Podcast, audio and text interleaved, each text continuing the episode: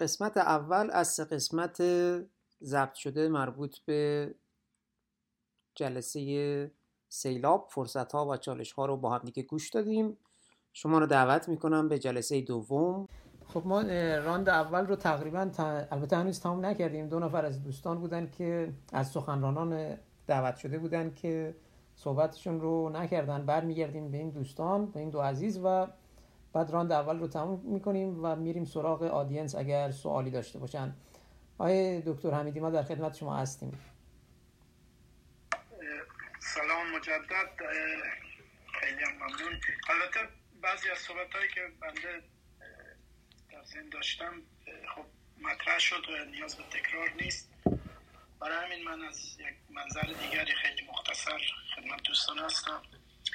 گفته به یک جمله بگفتی هنرش نیست بگو.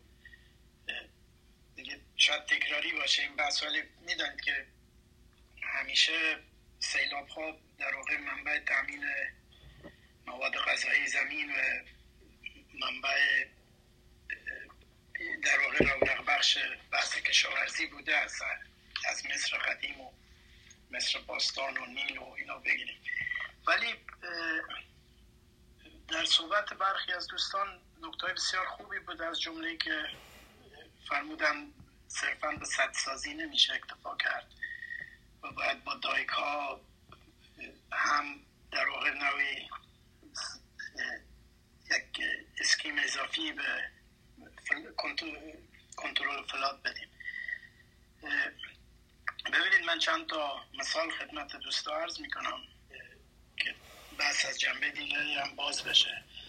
در رودخانه گلین کنین در آمریکا خب صدی ساخته شده بود صد ذخیره ای ولی بعد از مدتی متوجه شدن که در گذشته و پیش از احداث این صد سیلاب ها رسوباتی را می آورد در پایین دست و اونا سندبارهای ایجاد می کرد که در واقع زیستگاه جانداران پرندگان و حیوانات بود که با احداث این در واقع با دایورسیتی اون منطقه از بین رفت. یعنی برای همین من عرض کردم که با جنبه های دیگری از فلاد رو هم بجز که یک بلیه و در آسیب می‌زنه به شهرها و منازل مردم اکثرا هم در شرایطی که در واقع به حریم رودخانه تجاوز شده اتفاق میفته خب قطعا امکانی که ما کلا صد صد سازی حذف کنیم نیست. بالاخره ما نیاز به تامین آب شرب و آب کشاورزی و,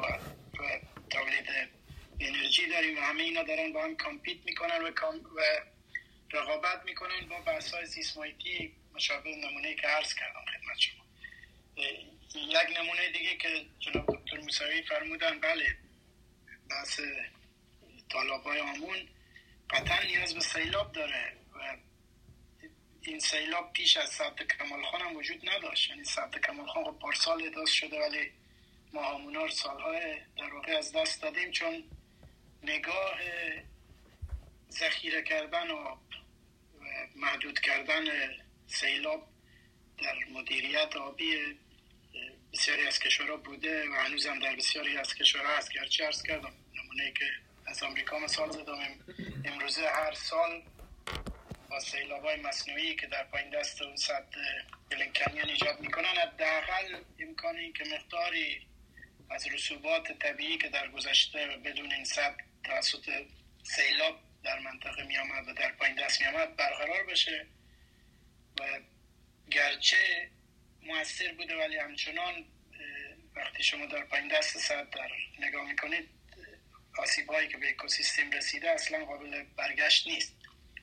و همین مسئله در آمونا متاسفانه داره اتفاق میفته با انحراف ها با یا به قول معروف مهار کردن سیلاب و چیزهای از این قبیل. من البته عرض کنم خدمت دوستان در برخی از پروژه های تعیین حریم و بستر به عنوان کارشناس همکاری داشتم در گذشته و در جریان هستم که در خصوصا در کشورهای در حال توسعه نزدیک شهرهای بزرگ و تراکم جمعیت تجاوز به حریم رودخانه ها بسیاره. الا اگر ما به عنوان انسان هایی که داریم می‌سازیم به حریم رودخانه احترام بگذاریم به فلاتلین و مسیر سیلاب احترام بگذاریم سیلاب نباید عنوان بلیه طبیعی شناخته بشه برای ما.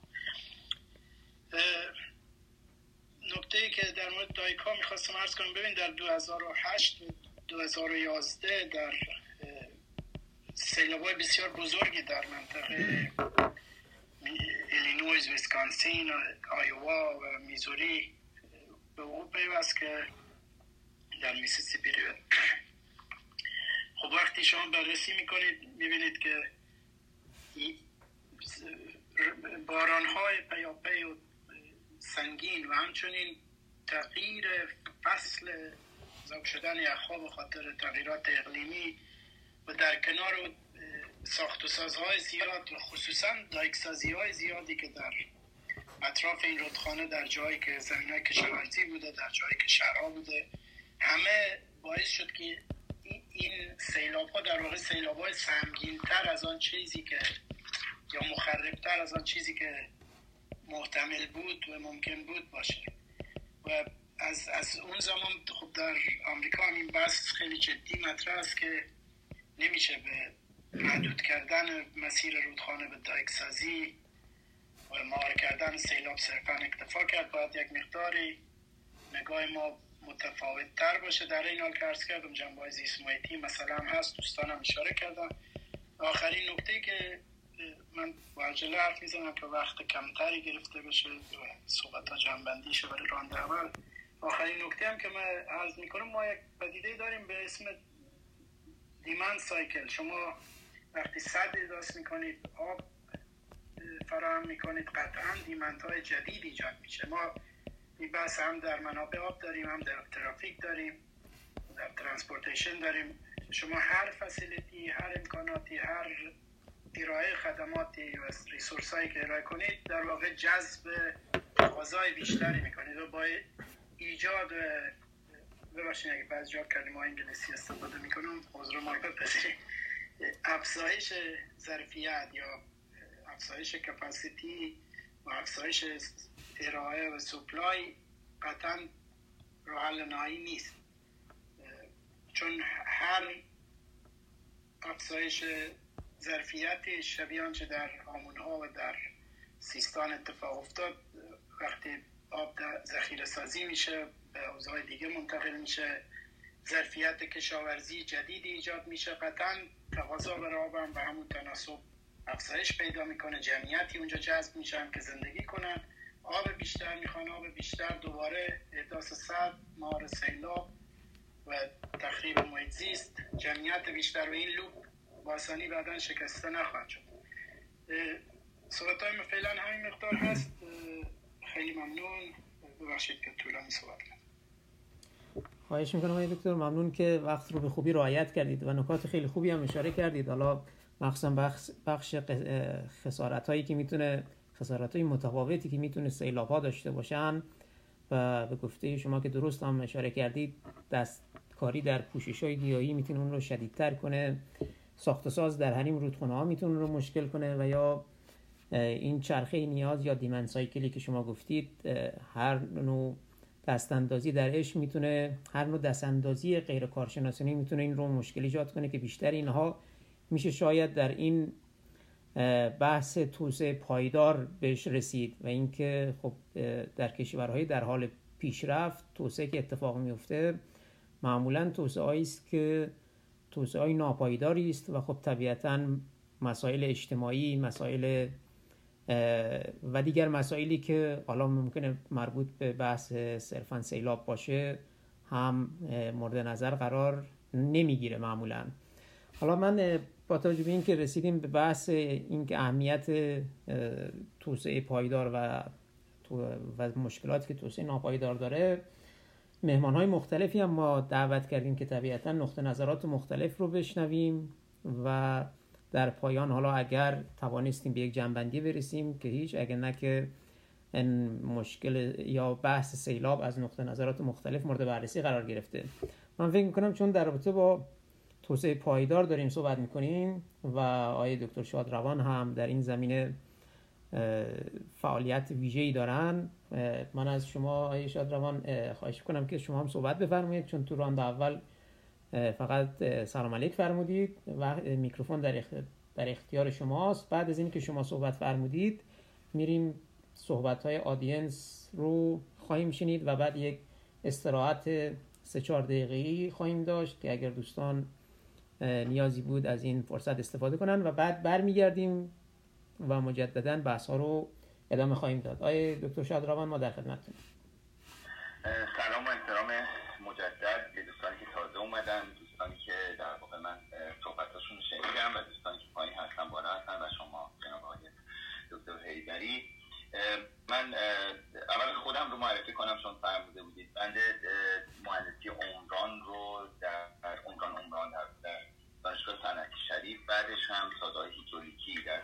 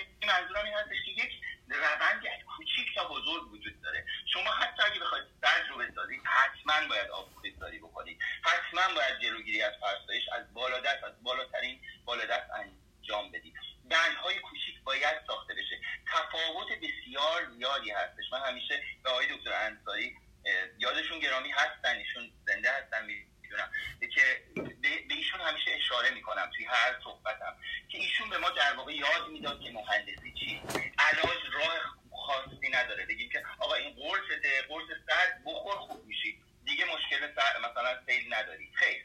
ما ابعاد مختلف داریم از جاهای مختلف داریم. وقتی مشکل بزرگه در حد سیل راه حل هم بزرگه. یه دونه نیست. اونهایی فقط اون یه دونه رو در واقع می‌بینن اونهایی که فقط اون یه دونه رو می‌بینن اون یکی ها رو از دست میدن. و انقدر اون یه دونه رو می‌بینن که مثلا تصمیم میشن به اینکه سودی براشون مثلا توجیه صدسازی فقط از مافیای مربوطه ایجاد میشه. مهندسین مشاوره که براشون انجام بدن خب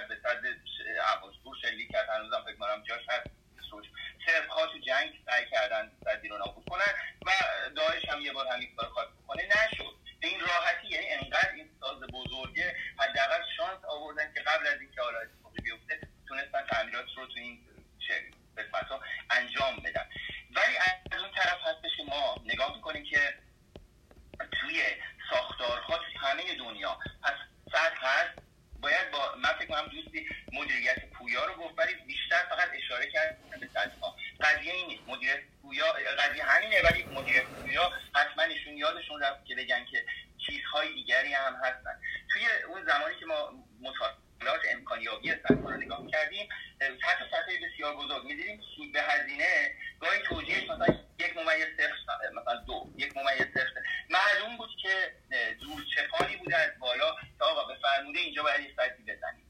و اینه که مشکل ما هستش. توی این طراحی ها توی چیزها یه چیزهایی یه آدمایی یک در واقع دستورهایی از بالا میان که یا حالا خوشبینانه بگیم انقدر می‌فهمن. فکر می‌کنن فقط راه حل و میان براش در واقع راه حل اینجوری می‌ذارن و بدبینانه شد دیگه نمیگم. خود دوستان همه می‌دونن قضیه چی هستش. نتیجه این هستش. دوستان یه اشاره هم من بکنم به این. دوستان مثلا میان میگن که آقا مثلا ما آبی ها ما عمرانی گند زدیم. واقعیتش این هستش که ماها گند نزدیم. اونی که خراب کرده ماها هم هستیم. ما هم در واقع توی اون سیستم وارد شدیم. ولی اونی که خراب کرده اون بالا اون تصمیم گیرا هستن. اون کسایی هستن که فرمان میدن سیاست گذاری می‌کنن. چرا اینو میگم؟ چون می‌خوام به اونها در واقع فشار بیاد که اگه به همین روند ادامه بدید ما مشکل آب داریم مشکل محیط زیست داریم. در کشوری که سرانه مهندسین عمرانش تو این رشته ها بالاترین شاید تو دنیا ما این فاجعه ها رو داریم. ما در واقع اگه بخوایم اینجوری با همین پروژه های دهن و این چیزا دلمون خوش باشه به جایی نمی‌رسیم. اون پروژه های در واقع دیدن آنچه که در واقعیت داریم اولویت بندی آنچه که باید داشته باشیم توی قضیه سیلاب و سیل همینطور. و بعدش در واقع به سمت بهبود بردن. ها پروژه های بزرگ اگر می‌خوایم بزنیم. کلی مشکل محیط زیستی داره. کلی مشکل میراث فرهنگی داره. کلی مشکل مردمی داره که از روستا و محله با اجدادیشون میرن.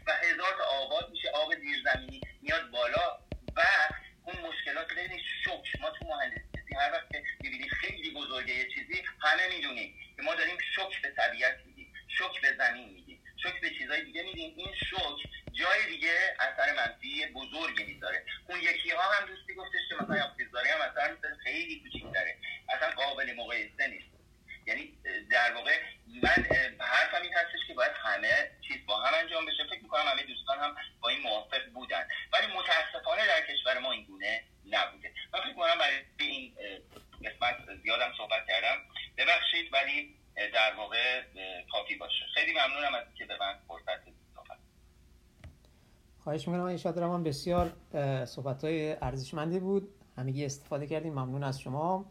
خب ما راند اول رو با سخنانمون به اتمام رسوندیم. از آدینس محترم اگه سوالی چیز نکته ای دارن می‌تونن یا برای من کامنت کنن یا اینکه دستشون رو بالا ببرن. آیه جناب آقای مهندس پورداج اگر درست تلفظ کرده باشم فامیلیتون رو ما شما رو میشنویم. با سلام و شب بخیر خدمت همه دوستان و اساتید محترم خیلی خوشحال شدم و مطالب خوبی رو دریافت کردم. عمده مطالب گفته شد. مطالبی که در واقع قبل از موضوع سیل مطرح میشه حالا موضوعات مطالعاتی که بیشتر برمیگرده به شناخت زمین و موضوعاتی که در واقع بیشتر زمین شناسی هست ژئومورفولوژی و در واقع زمین شناسی در واقع نفوذ پذیری پهنه های مختلفی که ما در سطح زمین داریم. بسیاری از سازندهایی که رخنمون پیدا کردن در فلات مرکزی ایران و بخش جنوبی رشته کوه زاگرس اینها استعداد بسیار خوبی برای دریافت بارش دارن. یعنی اگر شما همین الان تو اینترنت بخواید سرچ بکنید مقالاتی که در واقع توسط خود ایرانی ها چاپ شده متوجه میشید که سازندهای کرمانات حدودا چهل درصد از های فلات ایران رو پوشوندن.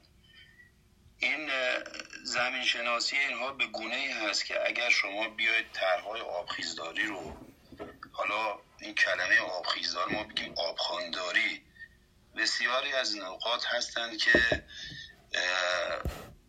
در واقع خود زمین به انسان صحبت می‌کنن. و ابتدای صحبت یکی از اساتید آقای کوبزن فکر می‌کنم حالا اشاره کردن که سیلاب وقتی ایجاد میشه که در واقع دبی رودخونه از اون دبی نرمال خودش خارج بشه که حالا تعاریف متعددی برای بحث سیلاب مطرح میشه. ممکن هست موضوع اقتصادی یعنی از دیدگاه اقتصادی بیاد سیلاب تعریف بشه. ممکن است از دیدگاه زمین شناسی ممکن است از دیدگاه, دیدگاه هیدرولوژی یا ژئو هیدرولوژی بحث بشه. اما مطلب این هست که من مثال های متعددی دارم که می‌تونم خدمتون عرض بکنم. زمین شناسی یک نکته داره میگه که حال کلید گذشته است. ما متاسفانه اقداماتی که یعنی می‌تونه تاثیر بذاره رو بحث سیلاب ها جدای از مسائل زمین شناسی و هواشناسی ما یک موضوع داریم به اسم دخالت انسان در طبیعت. ای کاش ما هر وقت که بخوایم دست درازی بکنیم به طبیعت حالا یا بگیم تاثیر بذاریم رو طبیعت یا تو حوزه آبخیز خودمون یا در واقع بتونیم این تعادل رو حفظ بکنیم و عدالت محیط زیستی رو رعایت بکنیم مطالعه داشته باشیم. ما متاسفانه دانش و خردمون نسبت به موضوعات طبیعی و زمین شناسی بسیار ضعیفه. شما تو مناطقی مثلا من خودم صد حالا معرفی نکردم الان خدمتون معرفی می‌کنم. بنده سال ببخشید اگر الان دارم خودم معرفی می‌کنم. سال هشتاد دانشگاه شیراز من زمین شناسی ما گرفتم و سال 90 زمینشناسی مهندسی تهران و تو پروژه های متعددی با کشورهای مثل چین و در واقع شرکت های مشاوره و پیمونکار من فعالیت داشتم تو پروژه های تونل، صد، نیروگاه و در واقع مطالعات زمین شناسی من دو تا پروژه تو, چه... تو مشهد خدمتون عرض بکنم. حدود هشت سال من مشهد بودم. پروژه چهچه یه پروژه مرز ایران ترکمنستان بود و یه پروژه قرتیکان دو تا صد خاکی. اونجا دقیقا می‌تونیم ما حالا از لحاظ زمین شناسی تشابهی به اصطلاح داشته باشه با مناطق مثلا مثل سیستان و بلوچستان. تابستون که می‌شد اصلا شما آبی تو رودخونه نمی‌دید. انقدر ضعیف بود که شما تعجب می‌کردید که مثلا دارید جلو همچین رودخونه دارید صد احداث می‌کنید. اما خدمتون بگم اگر صد چهچه ساخته نشده بود اون سالی که من اونجا حضور داشتم اون سال هشتاد و فکر می‌کنم هفت هشتاد هشت بود. سیلی اومد که در واقع اگر صد نبود و این کنترل نمی‌کرد و این تونلی که ما احداث کرده بودیم آب رو کنترل شده خارج نمی‌کرد شاید چهچه زیر آب می‌رفت. حالا می‌خوام این خدمتون بگم. تمام در واقع تراس های آبرفتی که شما تو منطقه مشاهده می‌کردید ما حتی مطالعات منابع قرضه رو که انجام می‌دادیم بعضی جاها اصلا می‌گفتیم که نیاز نیست که چاه بزنیم. چون که خود رودخونه تراس های بسیار عمیق رو ایجاد کرده بود حدودا ده متر. بعضی جاها حتی بیشتر. و تمام این تراس ها به شما داره صحبت می‌کنه. میگه که من رودخونه ای هستم که توانستم رسوبات بسیار زیادی رو حمل کنم و اینها رو رسوب بدم و دو مرتبه اونها رو حفاری کنم. یعنی قدرت تخریب من در حدیه که این کار رو می‌تونم انجام. حالا وسعت من و پهنای من و در واقع انرژی که من دارم محدود میشه به همین قسمتی که در واقع اومدم حفر کردم و این پهنای آبرفتی رو در واقع رسوب دادم. متاسفانه ما دست درازی زیاد می‌کنیم. شما اگر بیاد تو بحث حالا سیلاب شیراز رو بیاید مثال بزنید. سیلاب در واقع فکر می‌کنم سمت حالا بخش های مختلف حالا یادم بیاد خدمتون عرض می‌کنم. می‌بینید که اصلا شما دارید تغییر کاربری می‌دید. خیلی راحت دارید مناطقی رو که آهکی هستن نفوذ خیلی خوبی دارن بارندگی که میشه اینا پوشش گیاهی بسیار عالی دارن. شما اینا رو میایید حذف می‌کنید و روی اینها سازه هایی رو احداث می‌کنید و توقع دارید که سیلاب هم ایجاد نشه. ما یه منطقه داریم به اسم سیلابات دو تقریبا نزدیک دروازه قرآن شیراز هست. سال 98 که خب سیلاب اومد و دروازه قرآن هم همه اطلاع دارید. تو همون منطقه در واقع ما سعدی هم منطقه به هفتن و سعدی هم دچار سیلاب شد.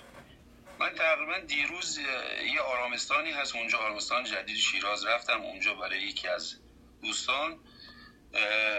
اصلا تعجب کردم و مدت ها بود اونجا حضور نرفته بودم. دیدم اصلا کلا تمام کوه ها رو شاید به ارتفاع 100 الی 200 متر رفتن اصلا کل کوه رو جایی که سازند رازک که در واقع رسوبات نرمی هستن تمام این قسمت ها رو اومدن شخم زدن و تغییر کاربری دادن. اصلا تعجب می‌کنه شما. سمت سپیدان برید باز به همین شید سمت در واقع دشت سیخدارنگون استان فارس برید همینطور. خب شما وقتی که می‌تونید یه آبخانه به این خوشگلی رو خدا قرار داده تمام سنگ آهک نفوذ پذیری بالا و در واقع آبخانه که الان سطحشون افتاده پایین و آب شرب شیراز دچار مشکل شده شما می‌تونید اینها رو به عنوان یه صد زیرزمینی در نظر بگیرید و از اینها بهره برداری بکنید. میاد اینها رو خشکش می‌کنید. بالا دستش تغییر کاربری می‌دید و آلودگی آبها رو باعث میشید و همه اینها باعث میشه که سیلاب ها شدت بیشتری پیدا بکنه و مطالعات ما چون که ضعیف هست هم مطالعات زمین شناسیمون ضعیف هست مطالعاتش شهریمون هم ضعیف هست خیلی از تغییر کاربری تغییر کاربریامون هم اصلا بدون مطالعه هست.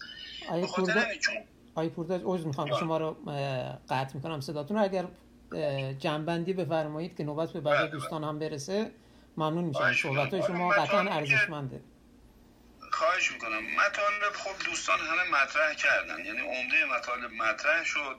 ولی من می‌خوام خدمتون بگم که به دنبال این باشیم که ببینیم چطوری می‌تونیم در واقع پیشگیری بکنیم از ادامه سیلاب ها من پیشنهادی که دارم این هست که جلوگیری بکنیم از تغییر کاربری ها و نگهداری منابع ملی. این کار رو اگه بتونیم انجام بدیم طرح آبخیزداری هم بسیار می‌تونن کمک بکنن و سدهای کوچک. یعنی ما این سدهای بزرگ واقعا شده مصیبت برای همه کشور. اینها در واقع طولانی میشن عمدتا به اصلاح هزینه بر میشن. تملکشون بالا هست. بالا دست در واقع تنوع زیستی اون زیر آب میره. و توقعات زیادی که ایجاد میشه و تغییر در واقع بارگذاری های متعددی تو پایین دست ایجاد میشه. ما می‌تونیم اینها رو مثل گذشتگان سدهای کوچک رو تو برنامه بذاریم به جای اینکه سدهای بزرگ رو هرچند که اینها رو انجام دادیم و فکر نمی کنم که ما site selection اگه انجام بدیم جای دیگری بخوایم در نظر بگیریم مگر اینکه به اشتباه باشه. خب خوشحال شدم. استفاده می‌برم خواهش می‌کنم. ممنون از شما. خانم ابراهیمی ما صبح آقای حیدری. آقای حیدری عوض می‌خوام وسط کلام شما. چون به من قبلا اطلاع داده بودن که کلاب تا ساعت دهه و من ده یک روم دیگه ای باید برم اون مبحث کوتاه یک دقیقه ای خودم رو در مورد هشدار سیل و تجربه ای که در خراسان داریم می‌خواستم خدمتون عرض کنم و از محضر دوستان مرخص بشم. خواهش می‌کنم. بفرمایید بعدش خواهش می‌کنم. خدمت خانم ابراهیمی خواهیم رسید. بفرمایید. خواهش می‌کنم. من قبلش بگم که بله من موافقم. ما در مسئله در واقع مطالعات سیل بسیار بسیار متاسفانه بد کار کردیم. و از اینکه بتونیم پتانسیل سیل رو به یک نحوی که هنوز تبدیل به سیل نشده به یک نحوی بتونیم این رو انتقال بدیم به سازندهای پردرز شکاف و یا نمی‌دونم آبروفت های درشتانه. ما توی این زمینه ها هنوز توی ایران خیلی خوب کار نکردیم. هنوز جای کار بسیار زیاد داره ببینید حدود 8 9 سال پیش در رودخانه شاندیز ما دو تا طرح رو در واقع نظارت و مطالعه کردیم و اجرا هم شد و این به این صورت بود که دو سه مرتبه هم سیل هایی به وجود آمد. سیستم هشدار سیل در ارتفاعات در واقع عمل کرد.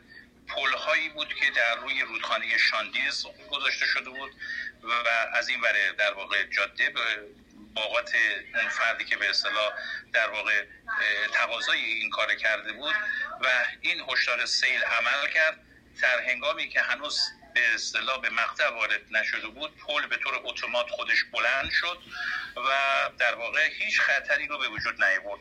ما این دوتا رو در واقع برای شرکت آب منطقه خراسان رضوی انجام دادیم. متاسفانه نه شرکت آب منطقه خراسان رضوی نه جاهای دیگه تمایل چندانی به یک طور پروژه ها نشون نمیدن چون ظاهرا ما مشکل سیل در ایران نداریم.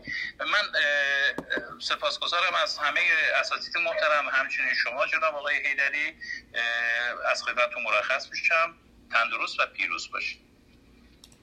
ممنون جناب خلقی. مرسی که اومدید و اظهار نظر فرمودید. از نکات شما هم استفاده بردیم. متشکر از شما.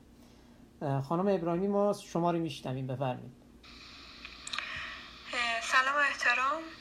سوالی داشتم از اساتیدی که در کشورهای دیگه تدریس می‌کنن. الان دیدم میشیگان و دقیقا ایندیانا. متوجه نشم کدوم ایالت ها هستن. توی این سالهایی که تدریس می‌کنن اونجا یا حضور دارند یا بر اساس شنیده ها یا تاریخچه‌ای که می‌دونن می‌خواستم اگر لطف کنند تاریخچه بدن که روی کرد اونجا آیا در حال تغییر هست؟ آیا اونها تغییراتی در روی کردهای سازه خودشون یا روی کردهای مدیریت سیل خود من میدن؟ یعنی آیا این تغییرات محسوس هست که دیده میشه. مثلا آیا به این دشت های سیلابیشون اهمیت میدن؟ آیا به فلاد پلین های اطراف رودها؟ حالا من تو بعضی از ارائه دیدم اطراف رودها برای هم برای تغذیه آب زیر زمینی و هم برای جلوگیری از سیل حالا غیر از آزاد سازی هایی که می‌کنن. خیلی حالا توی اون ارائه داشتن تاکید می‌کردن که تاکید می‌کنن برای این که یه پهنه ای رو اطراف رودها به تغذیه و همچنین نفوذ سیل اختصاص بدن. ولی می‌خوام ببینم روی کرده سازی حالا دایک سازی برای کنترل سیل به منظور کنترل سیل اونجا داره چه تغییر می‌کنه؟ ممنون میشه مرسی. متشکر سوال خیلی خوبیه و من از همه دوستان خواهش دارم که اگر نکته دارن و اطلاعی دارن در رابطه با این موضوع و مقایسهش حالا با دیگر کشورها بفرمایین. حالا در انتها من هم نظرم خواهم گفت. از دوستان هر کدوم متقاضی هستید می‌تونید مایکروفونتون رو باز کنید و جواب خانم ابراهیمی رو بدید. آقای دکتر حمیدی شما یا آقای دکتر شادرامان شما با توجه به اینکه در امریکا تحصیل می‌کنید در یعنی تدریس می‌کنید در این زمینه خاص صحبتی دارید یا نه؟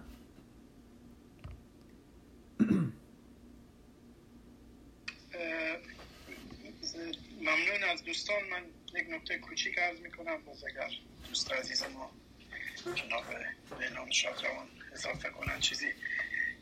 البته از یک جای کمی عقبتر شروع می‌کنم بس اینکه کشورهای توسعه یافته خب پتانسیل های سازی خیلی سالهای قبل استفاده کردن. من یادم هست یک مقاله شاید 20 سال پیش بود. میخواندم نوشته بود که امروز اگر در آمریکا بخوان صد تیپ بسازن به خاطری که بیشتر سایت هایی که برای ساخت یک صد مناسب بوده در اون دوره که آمریکا هم مثل کشورهای در حال توسعه شاید به توسعه پایدار هنوز آنقدر توجه نداشتن صده گذشته. خب طبعا صدها ساخته شده و اگه امروز معادل همون صد در جای دیگه بخواهند بسازن با توجه به اجاست کردن زمان و از اینا و اینا چهار برابر حداقل هزینه ساخت اون صد هست یعنی یک جنبه قضیه آگاهی به مسائل زیست محیطی آگاهی به عقابه های طبیعی طالاب ها و پایین دسته و یکی هم که در این کشور بسیار ساخته شده صد ولی یک جنبشی و یک حرکت سمت این که در مدیریت همین ها همونطور مثالی که ارز کنم طوری رفتار بشه که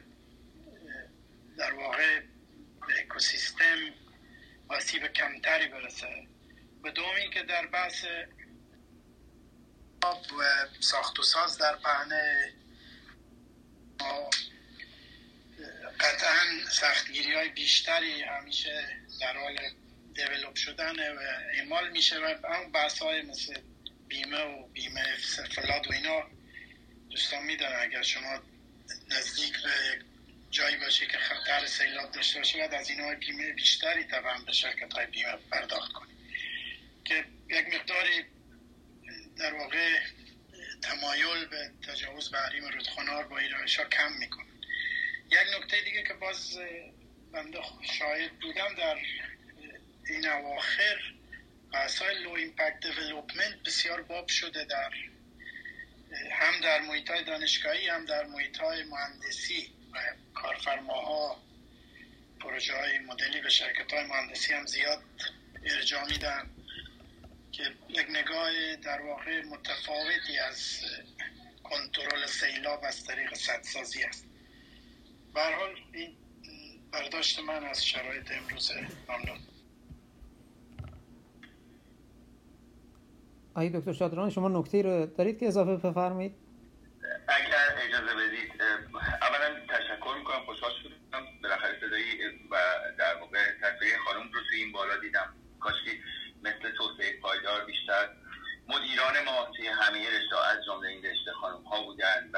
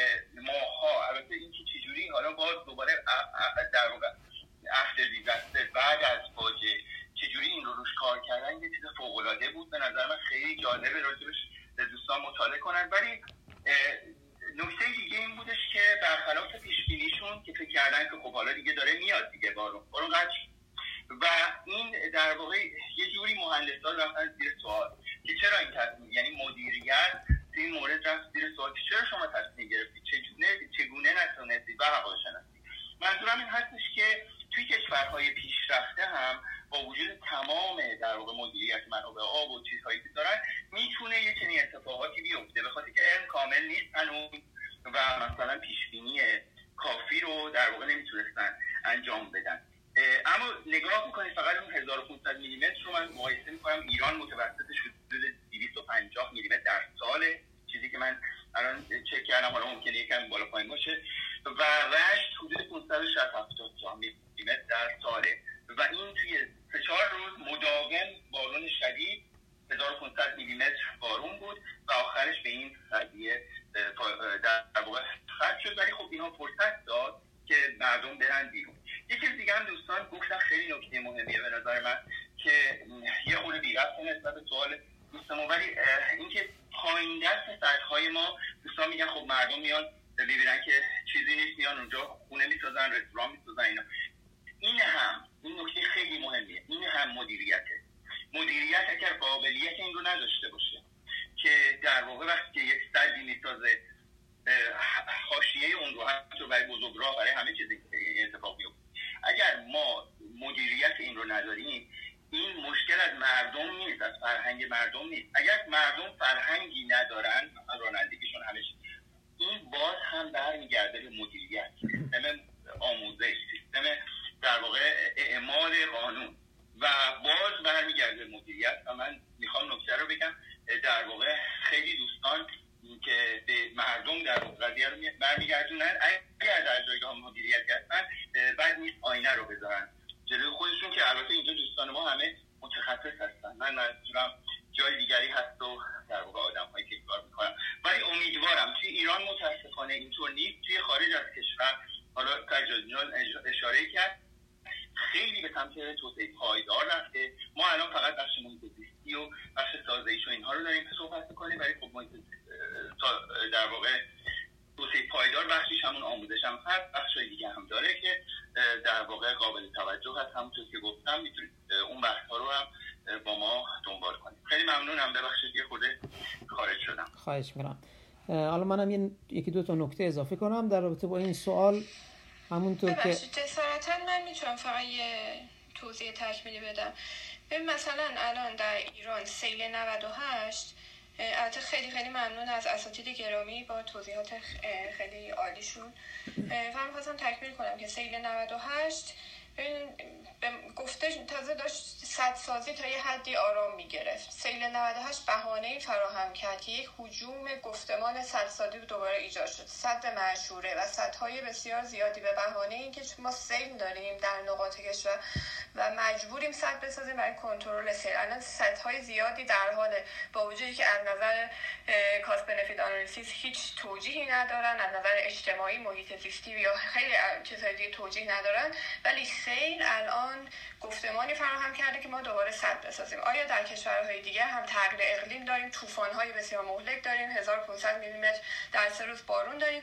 آیا با وجود این تغییر اقلیم شدید و طوفان‌های بسیار سنگین‌تر نسبت به ایران آیا همچین گفتمانی اونجا هم شکل گرفته یا نه؟ من خواهش می‌کنم. اتفاقا من در همین زمینه می‌خواستم صحبت کنم با اون این که ببینید احداث صد در امریکا تعطیل نشده.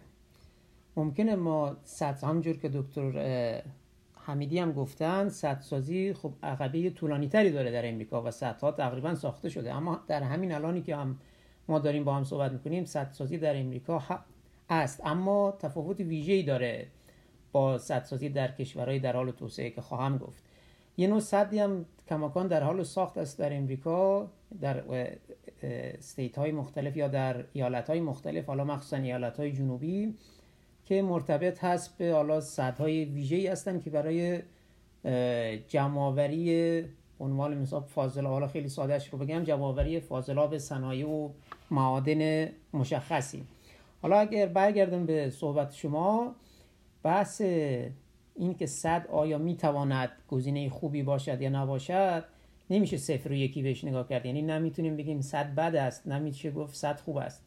زمانی می‌تونیم این اظهار نظر قطعی رو یا نزدیک به قطعیت رو انجام بدیم که ما بیایم یک برنامه کلی داشته باشیم یک برنامه جامع داشته باشیم. بگیم خب این سیلی که ایجاد میشه در این زمان ها اتفاق میفته در این شرایط اتفاق میفته این خطرات رو به عنوان مثال می‌تونه ایجاد کنه و حالا بیایم بررسی کنیم ببینیم آیا این صدی که یا سازه که می‌خوایم اجرا کنیم در این پلن قابل قبول است یا نه. این اینجوری اتفاق میفته صرف این که یعنی حداقل نظر من اینه که اینجوری اتفاق میفته و به این صورت نخواهد بود که نفی کامل کنیم یا رد کنیم. اون بحث emergency action plan که اتفاقا یک حالا شاید ربط پیدا کنه به سوال شما. ما اینجا میشیگان یک سیلی داشتیم. سیلی بود که یکی از سدهای ایالت میشیگان شکسته شد و حالا در سطح وسیع ولی خب خساراتش خسارات جانیش خوشبختانه خیلی کم بود. اما سطح وسیع مردم رو غافلگیر کرد و ما خیلی از سدها هم که در امریکا داریم کماکان این ارزیابی های به قول معروف کارشناسی که نشون بده چه چه به قول هشدارهای سیلابی رو بررسی کرده باشن هم کم داریم. یعنی این emergency action plan ها برای سیلاب ها که حالا تو راند بعدی من در این زمینه بیشتر صحبت خواهم کرد در زمینه سیلاب های ناگهانی و سیلاب های ناشی از شکست سد و انواع سیلاب های دیگه هم در کشورهای توسعه یافته مثل امریکا به اندازه کافی که همه چیز رو شامل بشه نیست و کماکان می‌بینین وقتی سیلاب اتفاق میفته از هر مدلش مردم قافلگیر میشن مسئولین قافلگیر میشن. اما خب درجهش طبیعتا درجه پایینتری خواهد بود نسبت به قافلگیری که مثلا در کشورهای در حال توسعه اتفاق میفته به خاطر همین که یکی از دوستان هم اشاره کرد بحثای توسعه پایداره حالا ما قرار بوده که جلسمون 90 دقیقه تا 120 دقیقه باشه. الان تقریبا دو ساعت گذشته. یه نفر دیگر رو هم اجازه بدید صحبتشون رو داشته باشیم و بعد یک استراحت کوتاه 3 4 دقیقه و بعد بریم راند دوم و حالا بیشتر راهکار محور خواهد بود. و بحث ها رو نهایتا سعی می‌کنیم که تو 40 50 دقیقه آینده ببندیم. جناب سقراطی ما صدای شما رو میشنویم. با سلام و احترام خدمت اساتید محترم. من هم از منظر خودم به موضوع نگاه می‌کنم. من یک معلم بازنشسته هستم. حدود چهل سالی که علاقمند به مسائل محیط زیستی هستم در ترویج همین مسئله و در کلاس های خودم هم بر همین موضوع تاکید داشتم. در طول این عمر خودم هم همین کار کردم. من هم مانند همین بزرگان صفحه که مشکل رو مدیریتی می‌بینن من هم به همین ترتیب می‌بینم. البته در کشورهایی که معمولا تمرکز قدرت هستش هر کسی صحبت از مشکل در مدیریت بکنه متاسفانه انگ سیاه نمایی می‌خوره. ولی وقتی که اکثریت غریب به اتفاق متخصصین اون کشور هم در داخل و خارج از کشور به همین نظر تاکید کنن بعضی از مشاورینی که دستی در قدرت دارن اونها رو متهم به سیاه نمایی می‌کنن متاسفانه. ما مشکل اساسی کشورمون همین هستش که مثلا جناب آقای غنی نژاد تشریف میارن میگن که استاد اقتصاد هستن. همه ممکنه همه شما بشناسید دکترا دارن استاد دانشگاه هستن. ایشون میفرمایند که کشور ما به صورت تیولداری داره میشه. خب اینو من نمیگم ایشون میگن. بزرگان دیگه ای هم در همین کشور همین صحبتو می‌کنن. ما وقتی که به پهناهای حوزه های مختلف رودخانه های خودمون نگاه می‌کنیم می‌بینیم که استانهای مختلفی از سرچشمه تا به اینکه اون رودخونه به دریا میریزه یا به تالاب می‌رسه استانهای مختلفی رو ازش میگذره. در طول این چهل سال گذشتم به خاطر اینکه مدیریت متمرکز وجود نداشته در کشور و منفعت اساس تصمیم گیری ها بوده و رأیی که می‌خواستن اون رو با مثلا دادن یک امتیاز ویژه در رودخانه ها به بعضی از کشاورزان یا اهالی یک شهر یا منطقه متاسفانه این موجب شده که کشور از نظم خودش خارج بشه. من نمیگم قبل از انقلاب نظم بیشتر بوده ولی متاسفانه در طول چهل سال گذشته بی این بینظمی بیشتر شده. همه ما شاهد همین هستیم. ما وقتی که صحبت می‌کنیم از کشورهایی مثل آمریکا یا اروپا اونها اون نظم اولیه رو در خودشون به وجود آوردن و بعد دنبال مشکلات کوچک برای رفع مشکلات کوچکتر خودشون اقدام می‌کنن. هرچند که کره زمین به طور کلی مواجه با یک مشکل عظیم هستش که اون رو هم همین بشر بر سر این کره آورده. ما اگر که مثلا به استان گیلان نگاه کنیم می‌بینیم که از چشمه کردستان داره یه رودخونه میاد به طرف سفید رود پر می‌کنه میره به دریای خزر می‌رسه. همین مسیرش سه تا استانه. خب اگه قرار باشه در استان کردستان جلوی آب گرفته بشه یا در زنجان بیان کشت برنج بکنن همینطوری بیان پایین تا به پهنه داخل در پهنه داخل سپید رود بیان میزان برنجزارها رو اضافه کنن در رستم آباد مثلا. قبلا در رستم آباد اصلا ما برنجزار به این ترتیب نداشتیم در پنجاه سال گذشته. ولی الان اصلا در داخل حوزه به این ترتیب فراوان دارن این کارو می‌کنن. اصلا هیچ احترامی به رودخونه نمی‌ذارم. و بعد از اون میان خط آهن رو از وسط رودخونه میگذرونن. این مشکلات رو بایستی خلاصی که مرکزیتی باشه. حالا ممکنه من اشتباه کنم شما آیونی دی آیونی بخوام مثلا دفاع کنن از این قضیه. جنبندی میفرمایید که مثلا استاد محسن میفرمایند بایستی یک دو سه ما بذارین جناب اول اگر آب آشامیدنی است هستش. اول اون رو بگیریم. دوم تالاب هستش. سهم رودخانه هستش. اینا رو یک دو سه بگیریم بریم جلو. روابط خارجی چه میزانی مهم هستش برای رودخانه هایی که وارد و وارد کشور میشه. در مورد ترکیه صدای من رو دارید؟ آیه آیه سقراطی صدای من رو بله. دارید؟ صدای من دارید؟ بله بله. عذر می‌خوام بله. که صحبتتون رو قطع می‌کنم. اگر خلاصه کنید و جنبندی بفرمایید ما ممنون میشیم. نه من فکر می‌کنم که همین اندازه من موضوع اصلی خودم رو میگم گفتم. قبلا هم در این جلسات شرکت داشتم. ما بایستی همه اینها رو کارشناسان ما خیلی خوبم بلد هستن. منتها این کارشناسان ما باید در یک مرکزیتی اونهایی که دلسوز هستن جمع بشن و از بین خودشون بزرگان خودشون رو انتخاب بکنن و در تصمیم گیری ها بتونن دخالت بکنن اون بزرگان. یک لوگو داشته باشن.